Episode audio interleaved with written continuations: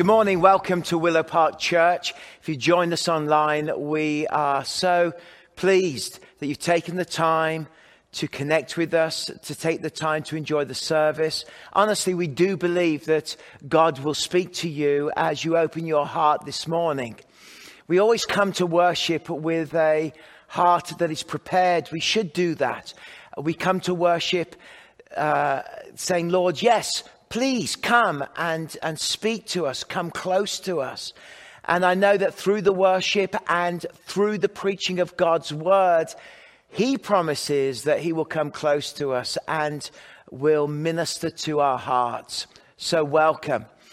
And as we begin, let me take a moment to pray. Maybe you've come to this service and you're feeling heavy because of problems you're facing in your life. Maybe at this time you're grappling with an issue that you really need the wisdom of God to come. Well, I believe God answers prayer. I believe that prayer is the key. It transforms our lives. That when I pray and spend time with Jesus, Jesus comes close to me and he he takes away all of my fears. He takes away all of my anxieties. He takes away all of my pain and he brings to me that, that joy and he brings to me that life, as it says in the Greek, Zoe, that life, that life of God that comes and fills us and strengthens us. That's what I believe the Lord can do for you this morning as you join with us. If you come with an open heart, he will give you life and give you that life to the very full. Now, talking about life, talking about all things that are wonderful. Today, of course, is Father's Day. And so we are celebrating fathers in our homes. I'm sure this afternoon at some point the barbecue will be fired up. Ribs and steak and wings will be there, and our neighborhoods will be full of the lingering smell of food as we celebrate our fathers, as we celebrate. And fathering is such a gift. I'm a father. Many of you who are listening are fathers. You may even be grandfathers. Some of you may be great grandfathers. What a privilege it is to be a father. And all the research talks about the reality that really, really, the power of being a father is in our ability to be authentic in our love, authentic in the way that we respond, not judgmental, but authentic in terms of the way that we engage, the way that we connect, the way that we spend time, the way that we invest. It does remind me of that great, that great parable of the lost son who went away and left the father. But the real power of that parable is the heart of the father that he was looking for his son continuously with the binoculars of compassion. He was waiting for the return. And when the son returned, he ran towards him, which was culturally unacceptable and bizarre. But he ran to him, he threw his arms around him, and he kissed him repeatedly and hugged him. I'm really glad that God's not English. Because if that story had been told, in England, it would be that the son would be made to walk to the front door and ring the doorbell. The father would wait. Then there would be an awkward silence as the door was opened. And then the son would be invited in, and the son would have to begin his groveling routine. But God's not like that. And even I learned so much from that story about being a father that I want to be always looking with eyes of compassion and grace and love. That I want to be enthusiastic and run towards. That in my life, I want to receive and give blessings to my children. So, Father's Day, say a prayer for our fathers and remember that ultimately, although we can forget this, our ultimate Father is God who has adopted us, who's enthusiastic about us and loves us. That gives me a good reason to worship the Lord today. So, Father, bless us as we begin this service on Father's Day. Be with us. We thank you, Lord God, for all the dads that are out there. And we pray that you will bless them, encourage them, give them a great day. And we pray, Lord Jesus, that as we listen to your word and listen to the worship, that you may lift us up and that we may in clear and direct terms experience the word of God changing our lives, I ask. In Jesus' name, amen. Amen and amen. Enjoy the worship. Hi, everybody. Welcome. Welcome to Church Online. We're so glad that you joined us. I'm Curtis. This is my buddy Josh and Luke and Rachel, and we're here to lead you in some worship. And we're so grateful you're here. We're so thankful. I'd just like to open in a quick word of prayer. Heavenly Father, thank you for this awesome time. Thank you that your Spirit joins us all together. No matter where we are, we are gathered together in your name. Christ, you are above me. Christ, you are below me. You're to my right. You're to my left. You're in front of me and you're behind me. Christ, be all around me.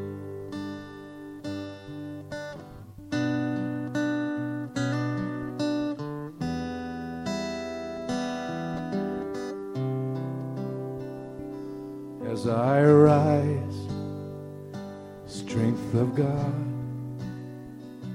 go before, lift me up as I awake, eyes of God, look upon, be my sight as I wait heart of God, satisfied and sustain as I hear voice of God.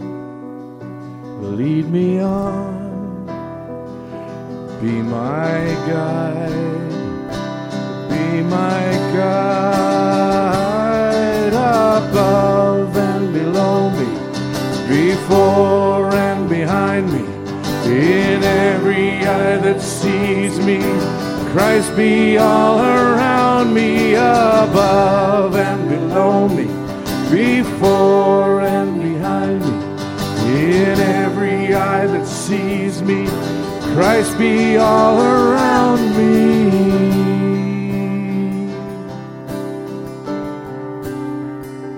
As I go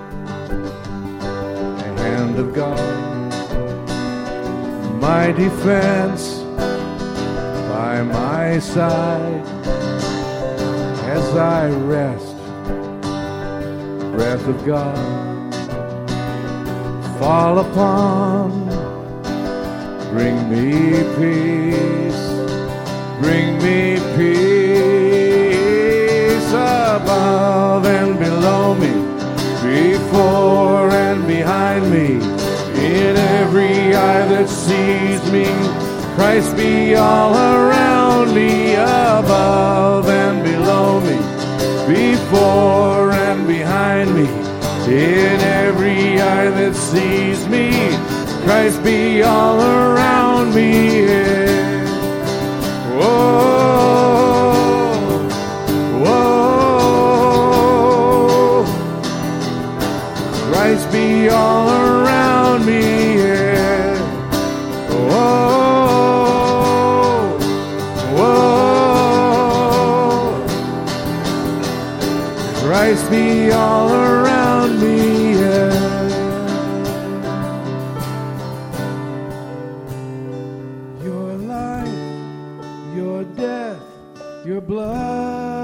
was shed for every moment, every moment. Your life, your death, your blood was shed for every moment, every moment. Your life, your death, your blood was shed for every moment, every moment.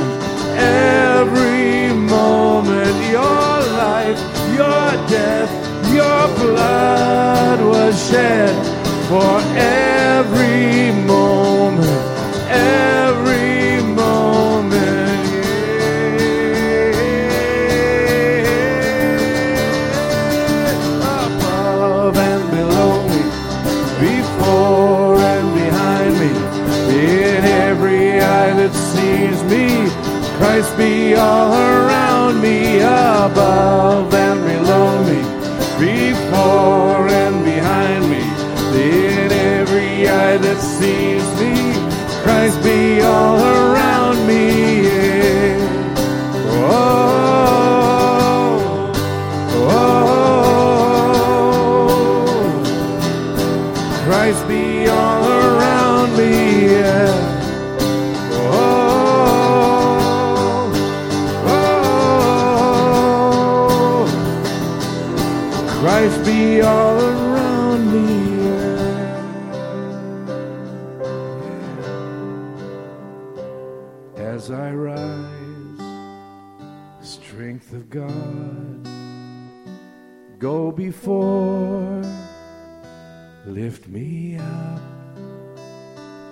as I awake, eyes of God, look upon,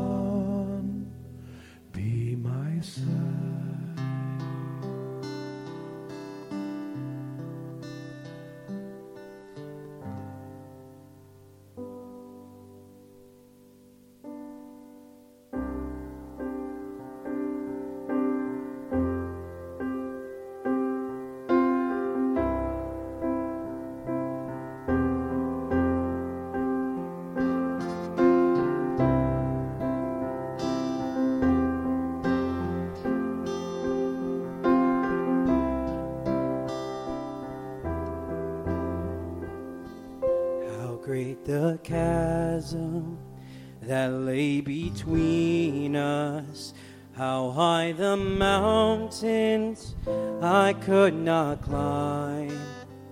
In desperation, I turned to heaven and spoke your name into the night. Then through the darkness, your loving kindness tore through the shadows of my soul. Finished, the end is written. Jesus Christ, my living hope. Who could imagine so great a mercy? What heart could fathom such boundless grace? God of ages stepped down from glory to bear my sin and bear my shame. The cross has spoken, I am forgiven. The King of Kings calls me his own. Beautiful Savior, I'm yours forever. Jesus Christ, my living hope.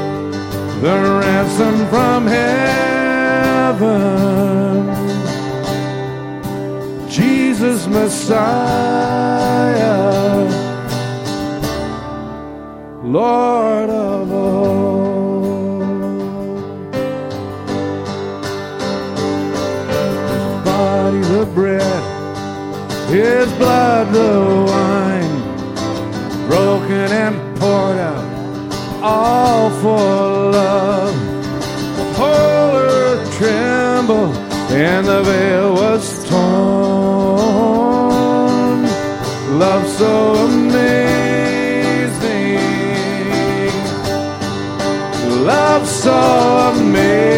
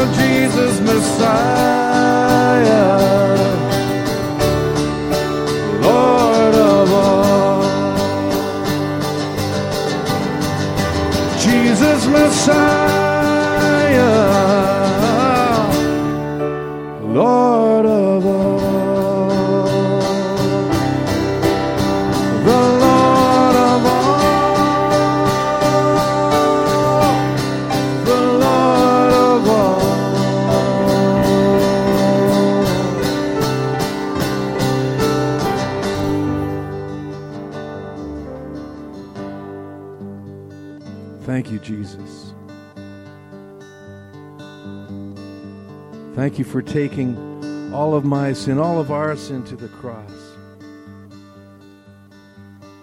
Thank you for that. Thank you for what you did with that and what you do with that. You give us freedom, you give us life, you give us hope, you give us this connection with the Father, you give us the church, you give us forgiveness, and you give us your righteousness which we don't deserve, but thank you. Thank you for that. We'll take it. Bless us all. Bless the rest of this service. In your name, Jesus. Amen. Amen. Enjoy the rest of the service, folks. God bless you. Jesus Messiah. Jesus Messiah. He is our Messiah. Everything, that very statement is, is amazing because the Messiah was to come and to liberate. Of course, the Jewish nation expected a kind of Alexander the Great figure, somebody that would arrive on a horse, somebody that would come and would drive the Romans out and reestablish the greatness of Israel at the time of King Solomon, that they would become this superpower because they had a super leader that would rule the region. God had bigger plans than that. Through Christ, the Messiah, he would live and show us how to be truly human. He would show us how to be the kind of believers we should be, to walk in the Spirit. And then he would go on the journey to the cross. And as you take your emblems for this moment, we hold the bread and we're reminded that he came to redeem us, to save us, to pay the price for my sin. You see, I cannot solve the problem of sin within my life. But Jesus paid the price and took my place so I can be free from the power of sin and I can be fully forgiven. Christ is our mediator. He mediates in heaven today, and he continues to mediate and to bring the continuous work of forgiveness into people's lives. So, Father, I thank you for Jesus Christ. And I thank you for this bread that I'm holding, and I pray you'll bless the bread, all that people are holding. Bless in the name of God the Father, God the Son, and God the Holy Spirit. And I pray, Lord Jesus, and thank you that your body was broken for me, that you went to the cross for me. I remember your sacrifice and give thanks. The body of Christ, eat it in remembrance of him.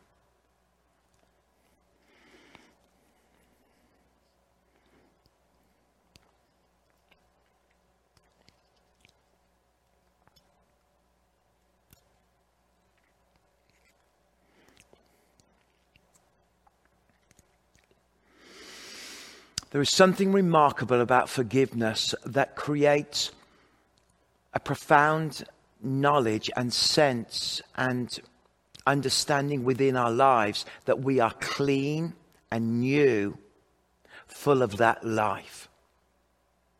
And that is achieved, that forgiveness, that atonement is achieved through the blood of Jesus shed upon the cross and his resurrection. And Father, we thank you for this cup the blood of Jesus that takes away the sins of the world. Drink it.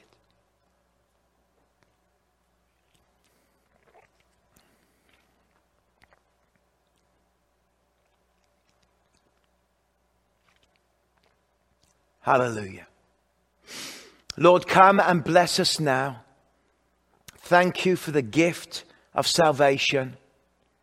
Thank you for the purchase Thank you that we were once bankrupt, but now we are forgiven and alive. Thank you that we are no longer orphaned, but we are sons and daughters of the living God.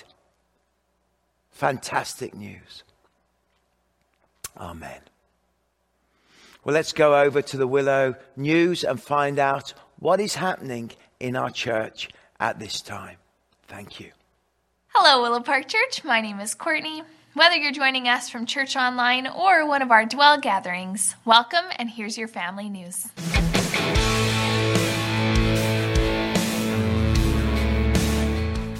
We have a lot of exciting things happening for kids this summer here at Willow Park Church.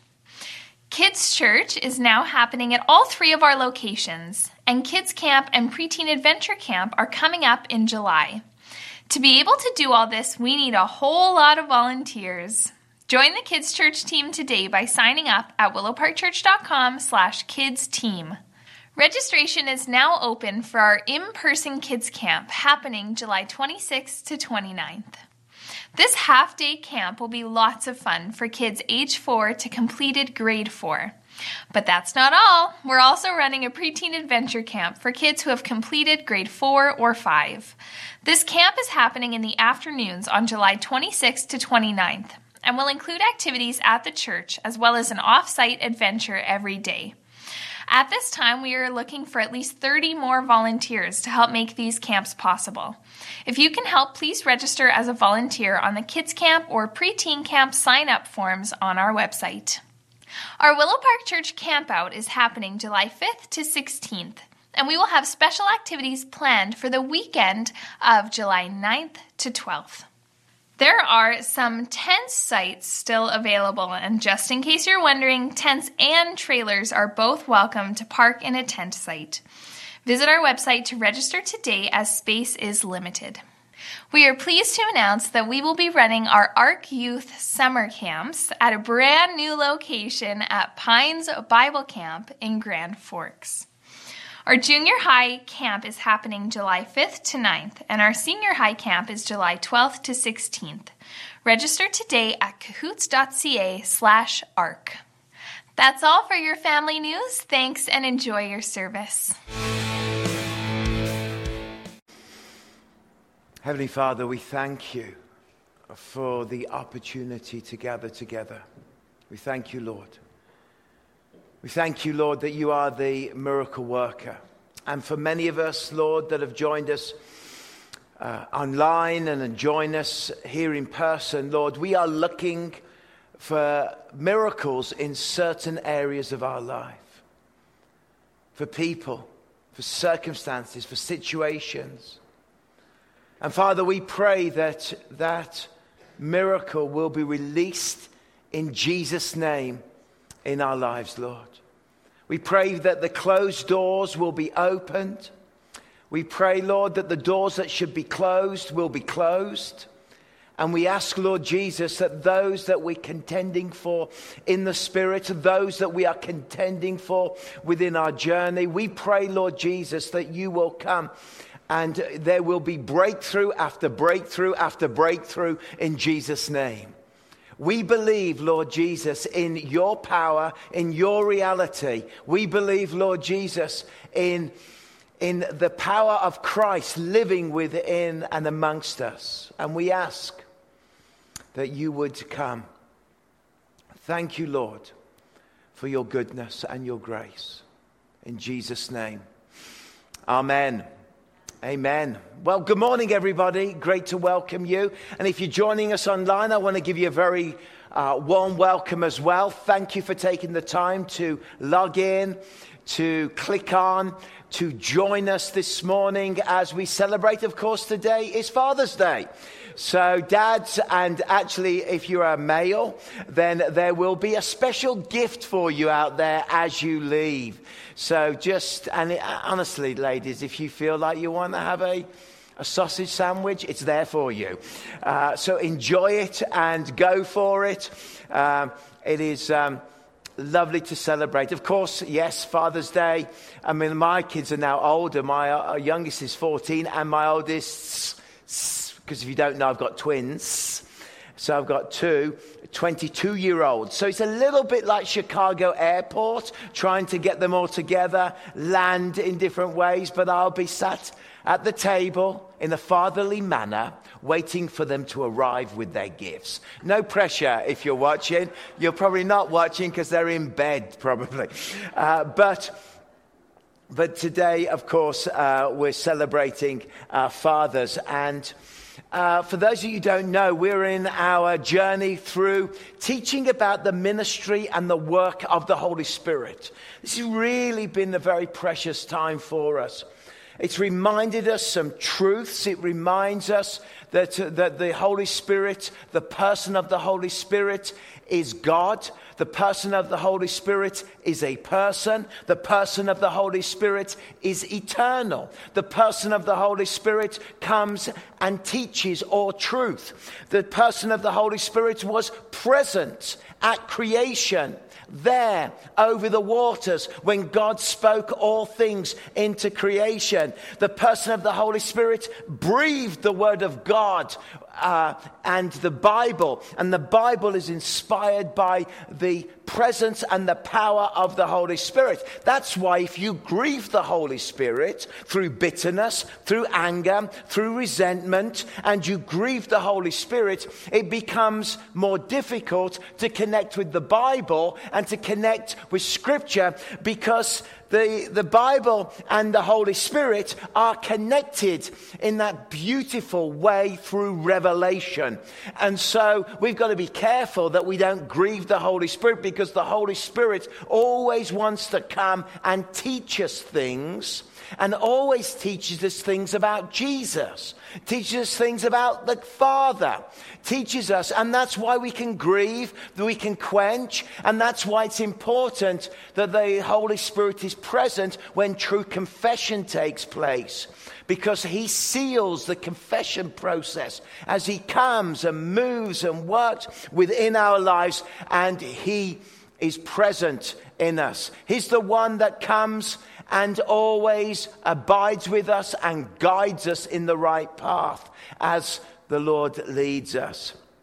So, we've been on quite a journey with uh, this teaching, and we're going to now start to talk about spiritual gifts.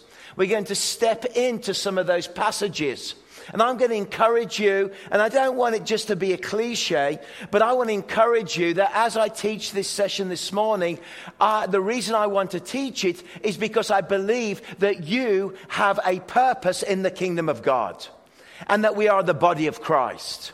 And as the body of Christ, we have roles to play. And so often the spiritual gifts from Corinthians, from Romans 12, and from Ephesians 4, that often the spiritual gifts and the role of the uh, apostle, the prophet, the evangelist, the shepherd, the teacher have been kind of created a mystique about them There's a, created a kind of, oh, an aura around them that has often been quite negative in the body of Christ.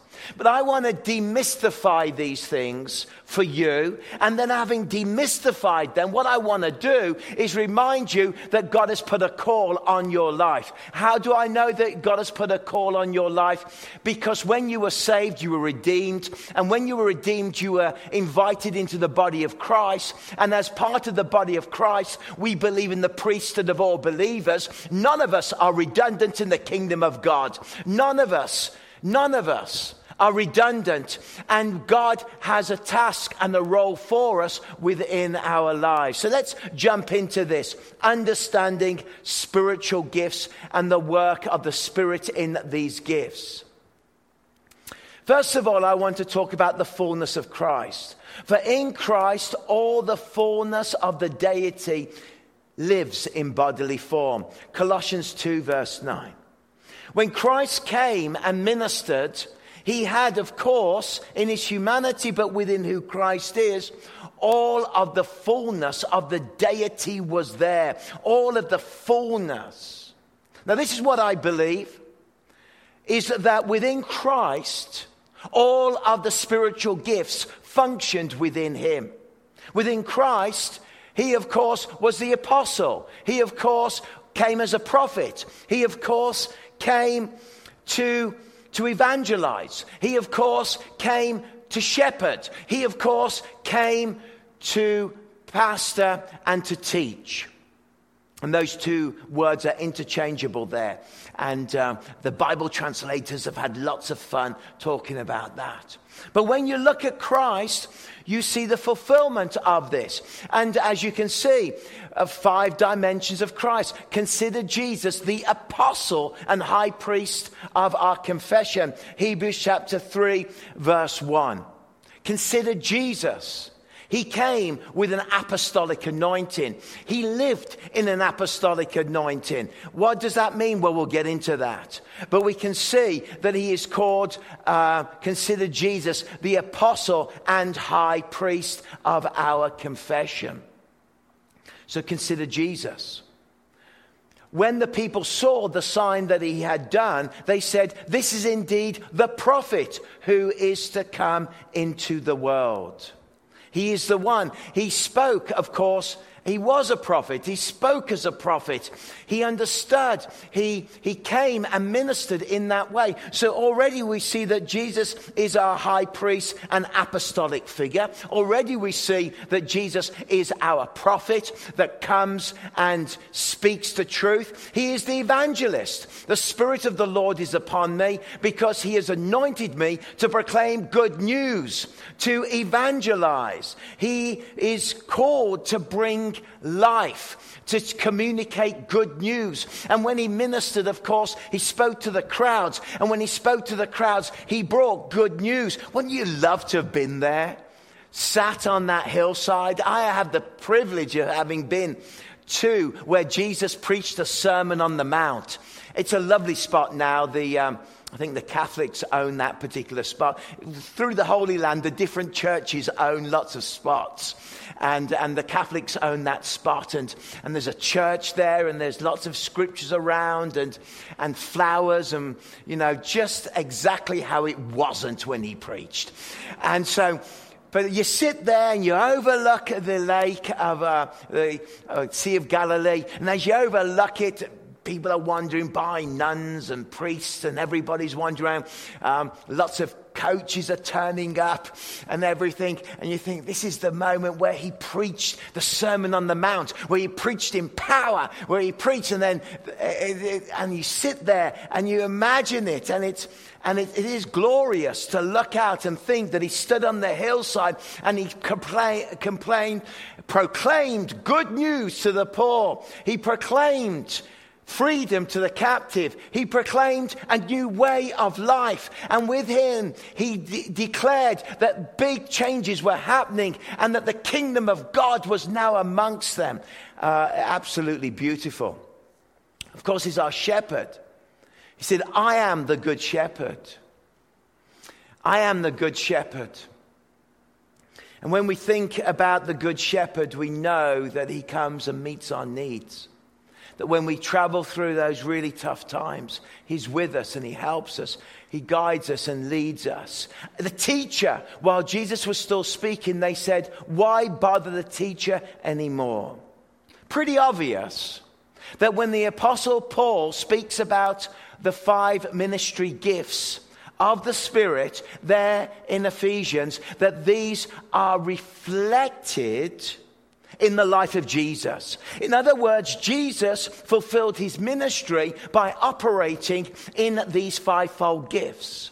Jesus fulfilled his ministry by stepping into them in his humanity and was able to be that pioneer, was able to be that voice that cries in the wilderness, was able to be that great evangelist, whether it was personal evangelism, talking to the woman at the well. What a beautiful story. Or whether it was declaring salvation to the crowds. Jesus was the shepherd that would be with people and come to them and speak life and bring healing and bring freedom. Whether it was a group of lepers, and as he gathered with them, he told them that they would be clean and go show yourself in the temple. And he was there speaking into their, into their lives, where he was a shepherd, and of course, he was a teacher. He taught the truth of the kingdom of God with such wonder and such glory. And then, of course, he ascended on high. So, what happened then? Well, the fullness of Christ. And he put all things under his feet and gave him as a head over all things to the church, which is his body and the fullness of him who fills all in all. The truth is this is that the fullness of Christ and the gifts of Christ where in him he is now the head of the church, and now the church carries the gifts within the body of Christ. And so now we are called. We are now the ones. He is, he's the head of the church, and now the church is called to function in the gifts of these gifts to change the world. We are called to function in these ministry gifts in various ways and different ways. We are called to function in these gifts as a body. He's the head of the church, but now he dwells in his fullness within the church. And as he dwells gloriously, as we taught earlier, that the Holy Spirit is in us as a whole body, but he's also in us as individuals. And as a whole body, He dwells within us. And as a whole body, He has released gifts within the body of Christ to do remarkable things and to change the world. So, right here and now, and those online, I want to remind you that the gifts of Christ is in the corporate body of the church. And that's, of course, one reason he said, When I go, you will do even greater things. Why is that? Because all the gifts and all the ministry is in the church, not just in Willow Park Church, but in the church globally, that his body is, is, is full of the presence of Christ, and that ministry makes a difference throughout the world. So, and he put all things under his feet and gave him as head over all things to the church, which is his body and the fullness of Him who fills all in all. So it's a beautiful picture that He goes to the right hand of the Father, the church is birthed, and then the church fulfills the ministry of Christ throughout the world. And this is why it's so important. This is why we see the global church. This is why we should believe and see the global church at work. It was He, Jesus, who gave some to be apostles, some to be prophets, some to be evangelists, some to be pastors and teachers, to prepare God's people for works of service, so that the body of Christ may be built up until we all reach unity in the faith, in the knowledge, and of the sons of God became mature, attaining to the whole measure of the fullness of Christ. First thing I want to notice and comment on it was he, Jesus, who gave some. Now, grammatically, the word gave is he gave these gifts. So often we think of, well, yes, we know he gave. I mean, in Canada, we love certain gifts. We love the pastor. He, oh, yeah, he gave the pastor. We love the teacher, don't we? Oh, he gave the teacher. Uh, the Canadian church is dominated by pastor teachers. And then evangelists. Not so many evangelists in Canada. Uh, there's been some great evangelists in Canada who I have. Uh, John Wesley White. Do you ever remember him? Anybody? I used to listen to John Wesley White. He used to talk like this.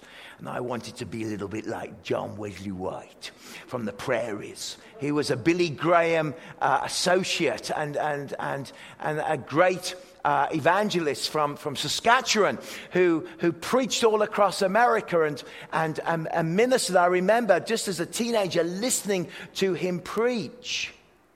But the point I want to make at this moment is that you can't, when it says it was he who gave, It's, it's nonsense to say he just gave pastors and teachers. He gave all these gifts.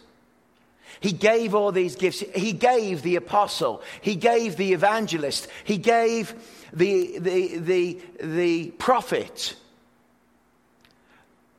The difficult thing is, is that there's been so many extremes in this, so much debate, particularly around the role of the apostolic. Now, first of all, let me say what I believe is that, of course, the apostolic to do with the original apostolic foundation and the role of the apostolic in the church today are completely different. Well, they're not completely different, but they are different. Of course, the original apostles are the foundation. Of course, they walked with Jesus. It's very hard to be an apostle because we can't walk with Jesus in that way. But I do believe that all of the fivefold gifts are present in the body of Christ. Because if we accept the pastor and we accept the teacher under the grammatical construct that who gave some to be apostles, who gave some to be prophets, who gave some to be evangelists, who gave some to be pastors, who gave some to be teachers. He's given all the gifts to the body of Christ. Now, I'm going to go a different direction from what you expect, I imagine, from this preaching. Because often at this point, the preacher will preach that then we need to release the apostle in the body of Christ. And we need to release the, the prophet. And I've hung around apostolic figures. I've hung around the prophetic figures. In the sense, I've hung around, I've, I've seen them, you know, read works and, tra- and traveled and met people who have uh, these, these kind of. And, it, and it, sometimes it worries me because, to be honest, sometimes it feels quite grandiose. Sometimes it feels quite. Uh, powerful. Sometimes it feels, ooh, a little bit, I get, I get uncomfortable.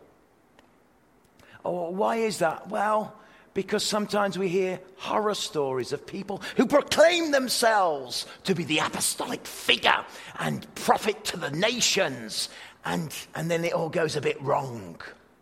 Right? Feels uncomfortable. Does that mean that the gifts don't exist in the body of Christ? Absolutely not. The gifts exist in the body of Christ because I can't, I can't be not true to Scripture without understanding that, there, that this is what the Apostle Paul taught. So, how do I work this through? Let me take another angle for you. The fivefold seem seen in human experience. You see, very often, a lot of researchers, in modern research, have been theologians have looked into this. And there's a strong line of thought, which I actually think is, is, is wonderful and freeing and exciting and dynamic is that the particular apostolic gifts, the, the fivefold ministries of the Spirit that he gave to the church, also are within humanity. Also are present. But when you become a Christian, they are redeemed, they are activated. And that these gifts exist. They exist at all kinds of different levels. Let me explain. When he ascended on high, he led the hosts of captives, freeing those, and he gave gifts to men. Within humanity, there is gifts. Within humanity.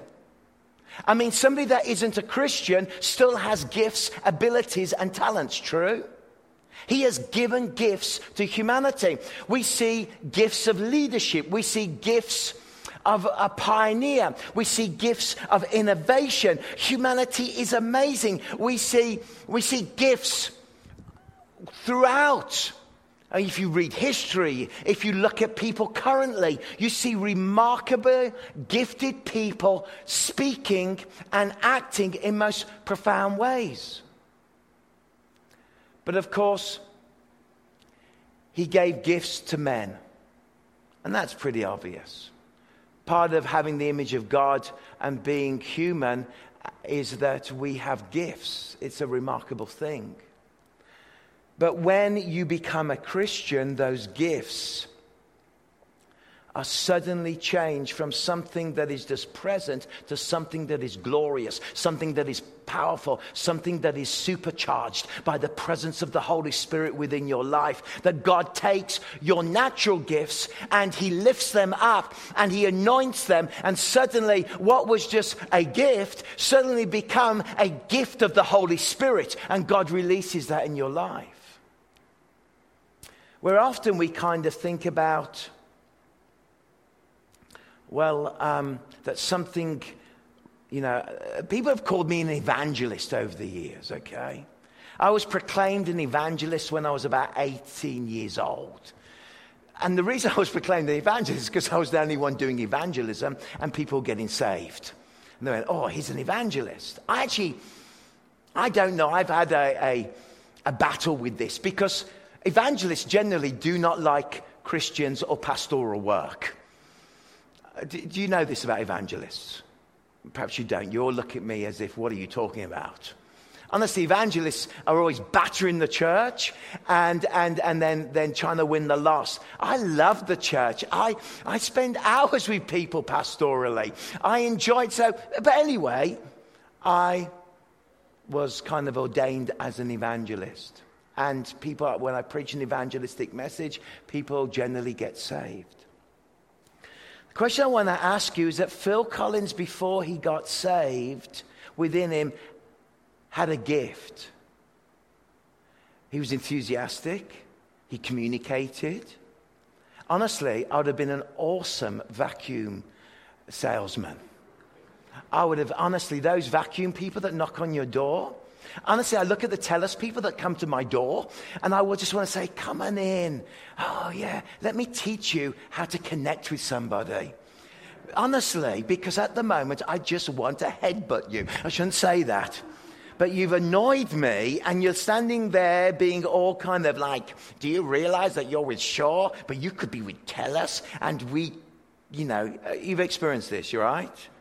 I say, Oh. So there's all, always that enthusiasm, always that, that part of me. But when the Holy Spirit and salvation got hold of me, God took that from the desire to sell, to have companies, to run a business, to suddenly to win the world for Jesus. Now, I want to say that's not unique to me because I'm on this stage. I want to say it's unique to all of you that God has given you ministry gifts.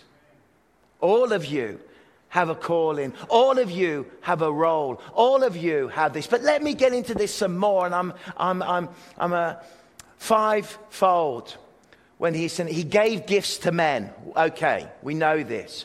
So you have the fivefold gifts. Well, the apostle. These days, of course, we view the apostle through most theological work as the one who pioneers something brand new. The apostle is somebody who goes and builds something, who goes and develops something. The apostle is somebody who is an initiator in the body of Christ, somebody that takes something and develops it and grows it and often hands it over. An apostle is somebody who has that. And I guess in, in, in a non Christian sense, uh, before salvation, you could see the role of those gifts with somebody who's powerfully entrepreneurial somebody who develops um, can see things, of how things can connect and come together. Somebody who has a vision for leadership, a vision for the future, a vision for how things could be. Imagine what our politicians could be like if they were full of the Holy Spirit and had a vision of how they could change things. They'd be like Wilberforce, seeing the evil of slavery and for 30 years battling it out in Parliament until finally he moves and suddenly suddenly the world is changed by the, by the redeemed leadership gifts of Wilberforce, who there in the, in, the, in the constituency of Hull, there in northern England, was able to change the world. Apostolics are often pioneering. So it's not just about church. The man who builds a business the man who sees a vision, the woman who builds a business, the woman who sees a vision, a business, the prophet, justice, environmentalism, creative arts. See that? And great people are being used by God when they've got saved in a prophetic way because the, the beauty of the prophetic, it sees what's wrong in society and speaks into society. I think a lot of social workers have this. I think people that care about big issues, that they, are, they have that sense. And there's times when we see that naturally, we see that driven, we see within humanity, we see the justice, we see the environmentalism, we see the creative arts. Our counselors can have a drug intervention workers, although they could be shepherds, you could say. But you see what I'm saying? That these people, that they have this sense within their lives. Evangelists, they sell significance of work. They're company and products and, and all these kind of things. I mean, I once did a psychometric testing with 30 evangelists in one room, and a consultant came in to lead us from a big company in Europe. And he, he wasn't a Christian, and he did all of our, our profiles. And at the end of it, he said, I, I just don't know who you guys are. He said, if I had you guys, we could sell anything to anybody in the world. My dad used to say that, who's an atheist. He'd say, well, if you can sell religion, Phil, you can sell anything. Because what you're selling is invisible. And I'm like, yeah, dad, you haven't quite got the point, have you? Happy Father's Day, dad, if you're watching. But the shepherd creates community, brings healing, cares for people, looks after people. The teacher, effective trainers, inspiring of leading, love information, love to communicate information, love to take information and put it together. So within the kingdom of God, but within humanity, there are these gifts. But when the Holy Spirit grabs hold of a person, he supersizes them. He takes them in your life and uses them. Where do you fit? Where do you fit in this space, in this journey? Everyone operates in the fivefold. Now, you may not have heard this presented in this way, but at different times, we all operate in the fivefold in different ways. I mean, lesser degrees. There are the you know, what you might call the high evangelist who preaches to stadiums. But how many of you sat in a coffee shop and felt and witnessed to somebody and shared Jesus, and at that moment you're operating as an evangelist? True? When you sit with your children around the dinner table and you start to talk about the things of the kingdom of God, and you start to teach them truths, are you not functioning as a teacher? Are you not being involved in that way? When you go and visit somebody who's sick and spend an hour with them and take them some flowers and care for them, are you not being a shepherd? Being involved? And so often our thinking has been so tight that you are the apostolic figure. But it's the body of Christ where the gifts are released. He gave to the fullness. Christ has gone who showed us how to live, and He's left those wonderful activities within the body of Christ. It's not about exclusivism. It's not about you being the figure. It's not about power. It's about simply being Jesus in the world. And all of this is beautifully. You see it in careers, nursing, teaching, business. But then we learn that within the body of Christ, those gifts, everyone operates. But grace was given to each one of us according to the measure of Christ's gifts. Okay, so Paul says, I became a servant of this gospel by the gift of God's grace. Okay? So he's personalizing it. He's the apostle, given to me through the work of his power. He's been given the gift by God's grace. Then it says, but grace was given to each one of us according to the measure of Christ's gift. See how there's the two? Paul says it's been given to me, but it's actually been given to all of you. And in your careers, in your life, in your roles, you are fulfilling because you are full of the Holy Spirit, the gift of God within you. And to connect the gift of God within you is so exciting. You don't have to be a pastor. You don't have to have your name on the Willow Park website, Pastor Phil, Apostle to the Nations. No. You, wherever you are, you are the body of Christ. And you are able to function in the beauty of these gifts. Each one of us each one of you, each one of you. I don't know what that gift is, but each one of you has a gift and gifts and moves between the gifts. You know, often everyone operates in the fivefold. Of course, there are the, you know, the leader, the teacher teaches churches. But then there's ministers who teach ministry groups, and we're looking for volunteers. But the saints, everybody at different times teaches their children, their friends, and their, we operate in different ways. And it works. This is what they call APEST apostolic, prophetic, evangelist, shepherd, and teacher, devised by the Southern Baptist Seminary. Brilliant ministers, you know, and you do have people who are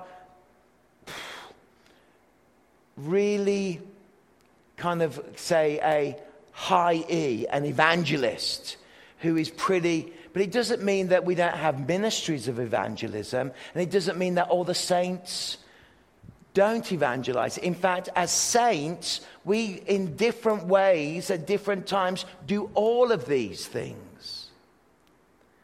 We do them all. We're involved in them. I think this is beautiful. Um, just because I'm an evangelist pastor doesn't mean that I don't at times get deeply moved by cultural and, and issues of justice and issue of change and things break my heart. I mean, whose heart wasn't broken two or three years, weeks ago when we saw about the news from, from Kamloops and the residential home? What of us didn't experience the voice of the prophet coming up within us at that moment, within the church? I think the whole of the church felt it. I'd love to think that, of course. We were captivated by that.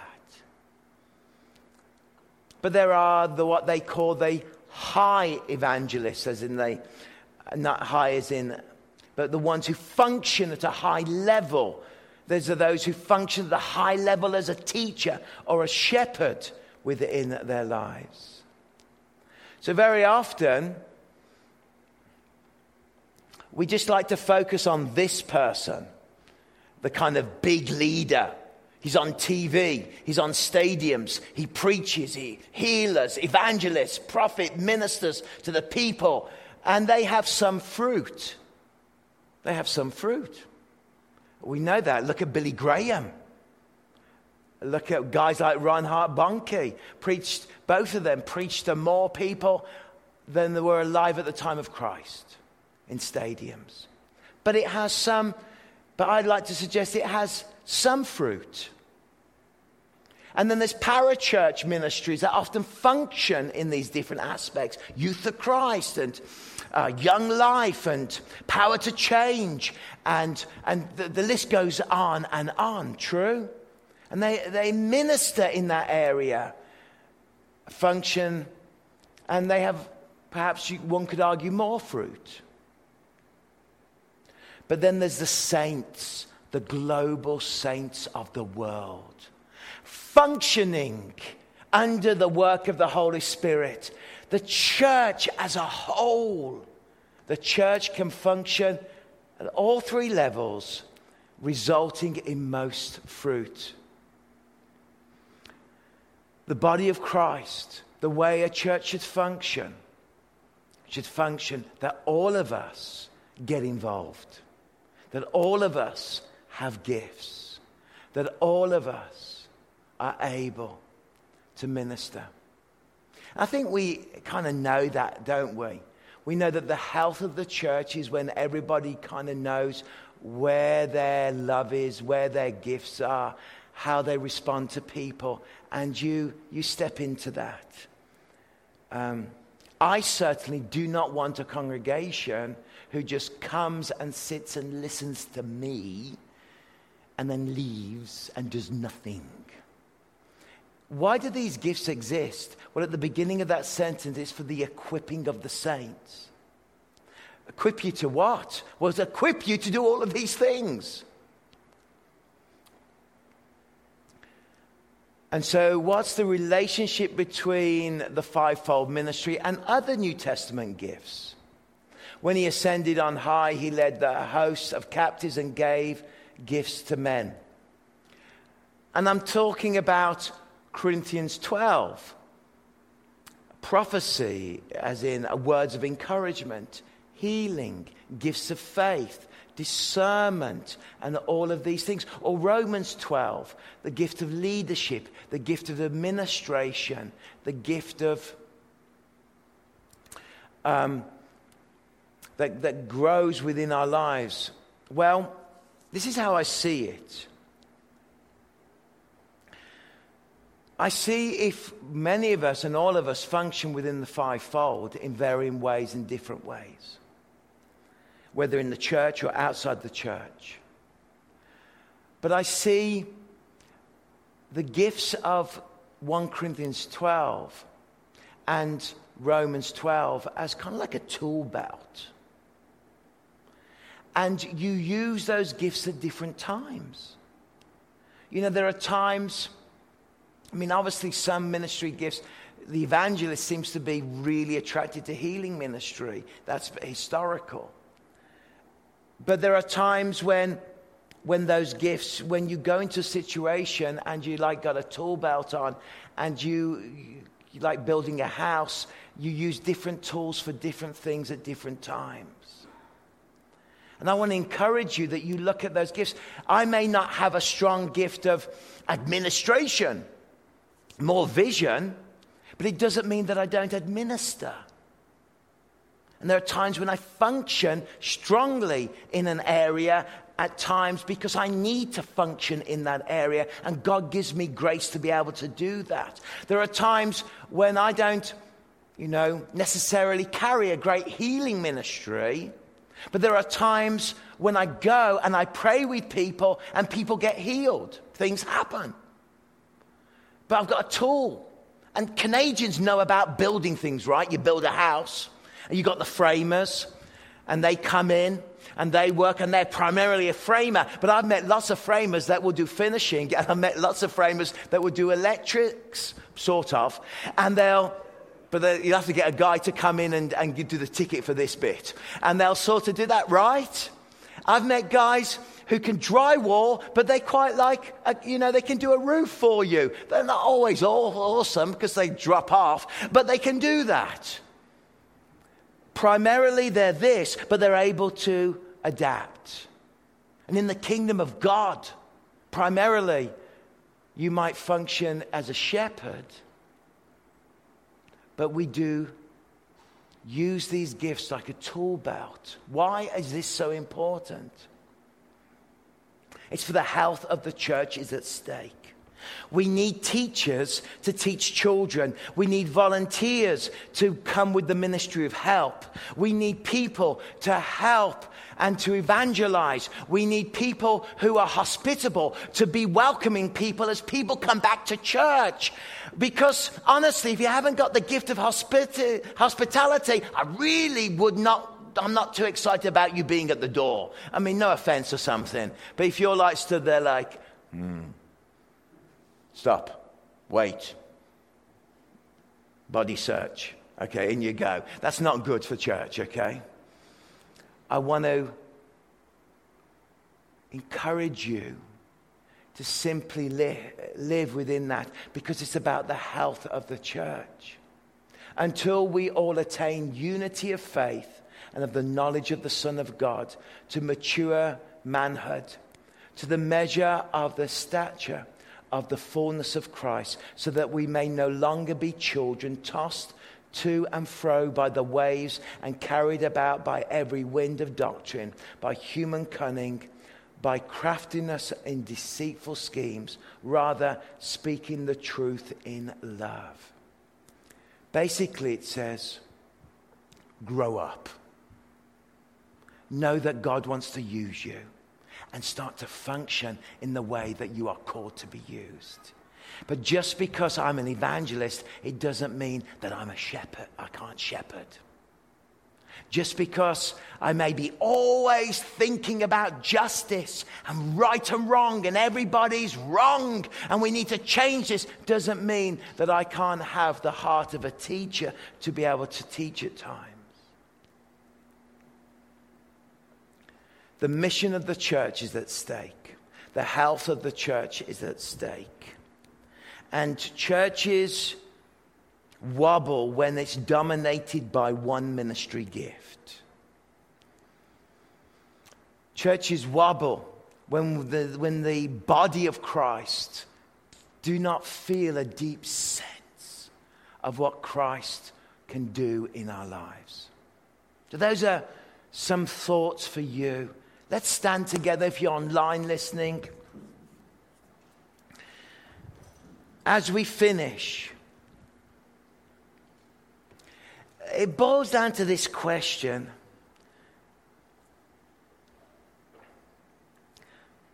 Are you still fulfilling what Christ has called you to do? And as I've talked about these areas, I mean, they're remarkable. You know, some have the gifts of making money, and there's people in this hall right now have a gift of making money. From, you know, that, that lovely gift of um, Romans 12 about being able to, you know, create wealth.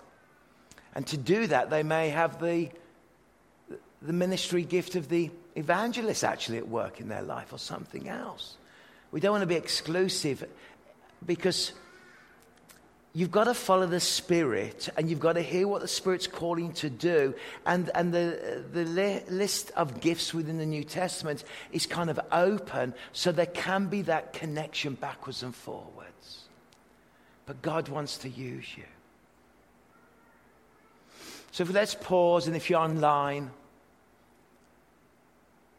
if you feel comfortable or able, why don't you hold out your hands if you want to give your gifts to the Lord for Him to come and fill you and use you. And ask the Lord to use you. Because it's when the saints are energized that we get the most fruit in the body of Christ. Father, right now, Lord, as we gather as church and online, we want to be vessels that are used by you. And Lord, I pray that you will come now and you will enable us to fulfill our role in the body of Christ. And I pray that today there may be a fresh revelation of gifts of the Holy Spirit being released in the body of Willow Park Church in Jesus' name. Lord, we just want to be used by you. We want to pioneer things. We want to stand for what is true and what is just and what is right. We want to win people to Jesus. We want to love people in a crazy way as shepherds. We want to teach good doctrine at every level of our church life. So I pray, Lord, now, help us all to find that calling and feel free in the Holy Spirit to fulfill it in Jesus' name. Amen.